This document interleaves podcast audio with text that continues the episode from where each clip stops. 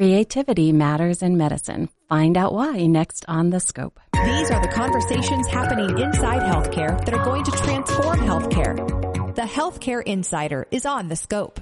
This is Gretchen Case from the Division of Medical Ethics and Humanities, and I'm speaking with Jay Baruch. Uh, Dr. Baruch is an associate professor of emergency medicine at the Alpert Medical School at Brown University, and he also serves as the director of medical humanities and bioethics scholarly concentration there at Brown. What we're going to be talking about today is creativity in medicine. Tell me why creativity matters in a field that we often think about as based on science, based on evidence. Where does cre- creativity matter in medicine and why?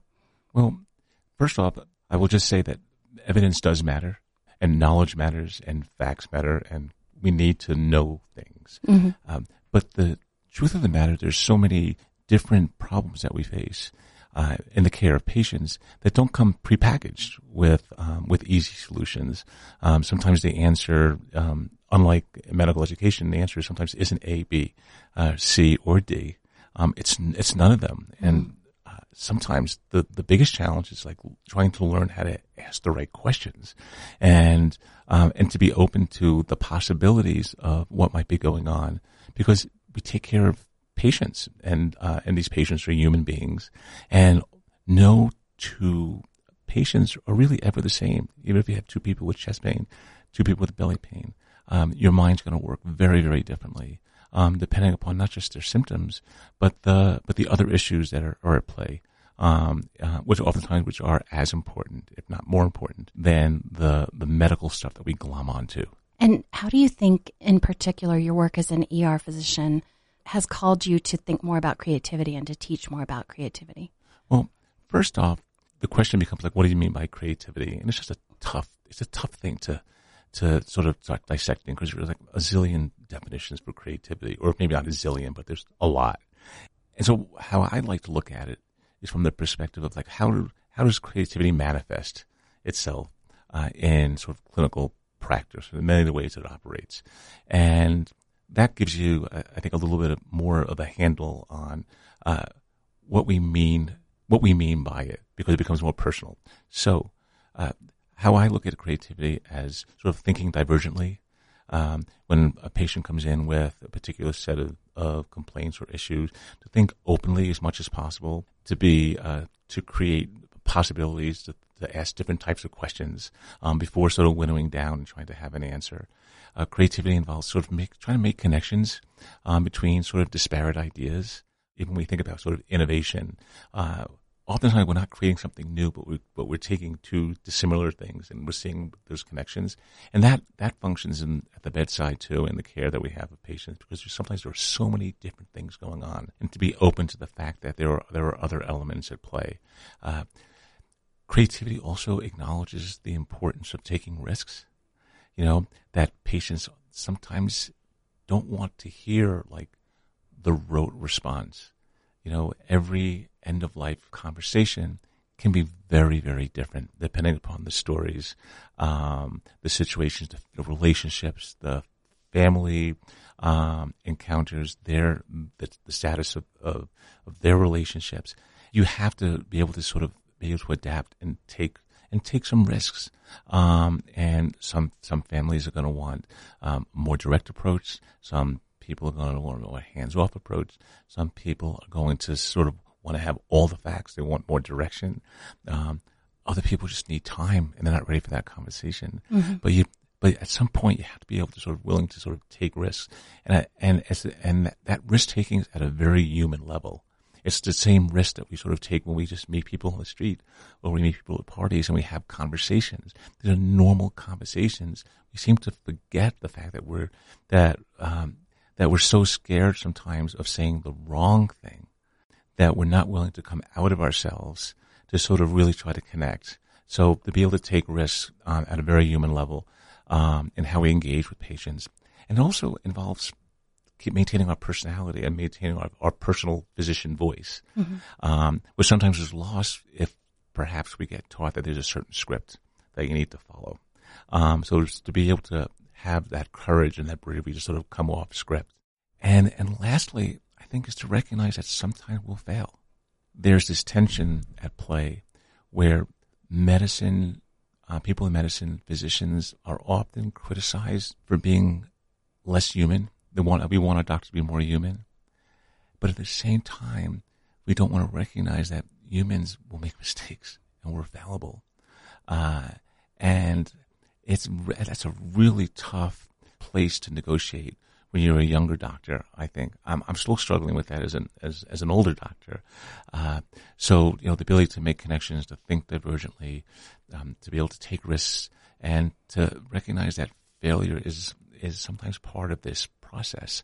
Uh, that's very very complex uh, on many many different levels. So, what would you say to someone who says, "I'm not creative," and I'm thinking of a scientist in the lab. I'm thinking of a medical student in their first or second year. I'm thinking of an advanced physician who you say creativity is important and they say, I'm not creative. One line would be everyone's creative. That's, that's, that's it. And that's not from me. It's, you know, from, from designers who have talked about this, um, about people, population of individuals in general. But I think the problem is that when we think about creativity, we think about sort of artistic creativity. Mm-hmm. And, you know, you might, someone might not be, envision themselves a writer. Um, however, they can become a better writer than they actually are. And there have been so many times when I've had students or, or fellow colleagues who have said, I don't write. I'm not creative. I don't write. And they are stunningly good writers. So my first response to those people is one, everyone can be creative. Secondly, don't make the mistake of thinking about creativity and what we do, um, uh, and and tie that, tether that to artistic creativity because they're, they're different things. Um, people will be good at different tasks regardless of what you do, whether it's creative or not. Um, so the fact that you're not a good musician or you don't envision yourself a writer or you can't draw or I can't dance. Doesn't mean you're creative. It just means that perhaps those are things that did not come naturally to you, that you have not pursued. Um, creativity also involves a certain measure of vulnerability. Mm-hmm. And as you know, that I am, my body does not move gracefully in space. and so I tend to avoid those situations that involve me moving gracefully in space. And and a lot, and am I as bad as I think I am? Maybe, maybe not. But what's always at play is the vulnerability involved in saying, oh, I'm not so good at this. I look silly. So the ability and the willingness to, to like, I'm going to be silly.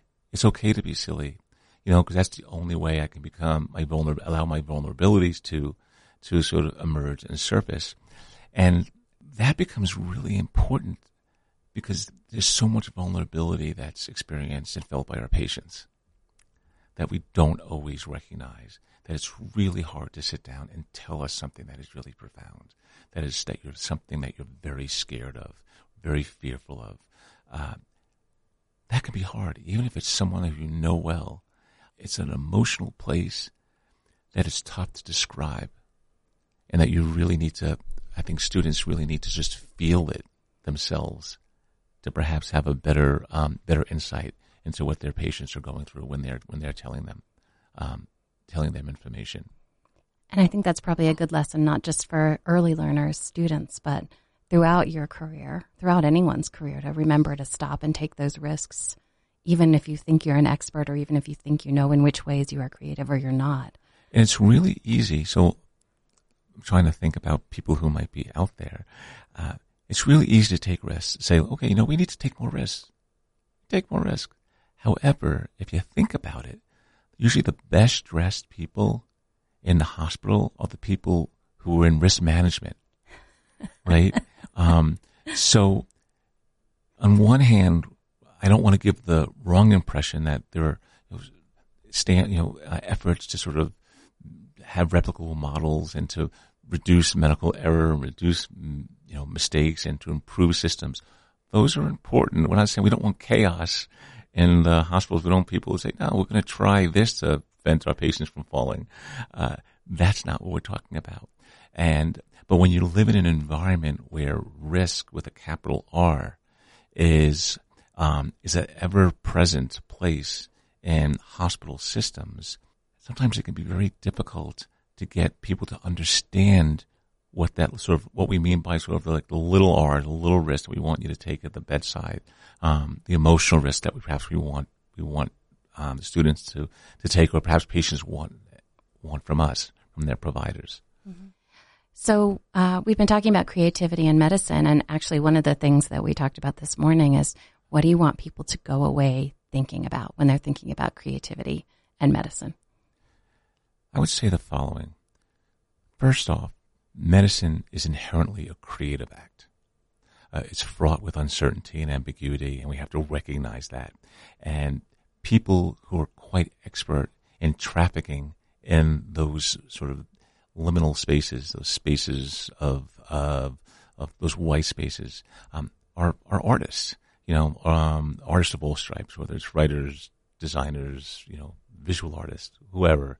And there's a great, I think there's a great opportunity uh, for medicine of the future to expand its concept of uh, who should be part of the healthcare team um, or the educational uh, team and, and medical schools.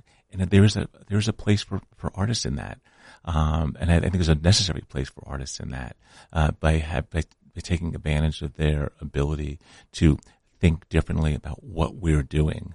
Um, it gives us an opportunity to reflect upon the processes that we've that we've sort of latched onto in the past, um, and and adjust and um, and make plans for uh, for a future where I think the challenges that we're all going to be facing are, are going to be um, new and interesting and profound and uh, and are going to affect our communities um, in deep ways. And they're going to expect us as healthcare providers to be able to respond uh, to their experiences in a meaningful way. Be a part of the conversation that transforms healthcare. Leave a comment and tell us what you're thinking. The Healthcare Insider is a production of the scoperadio.com, University of Utah Health Sciences Radio.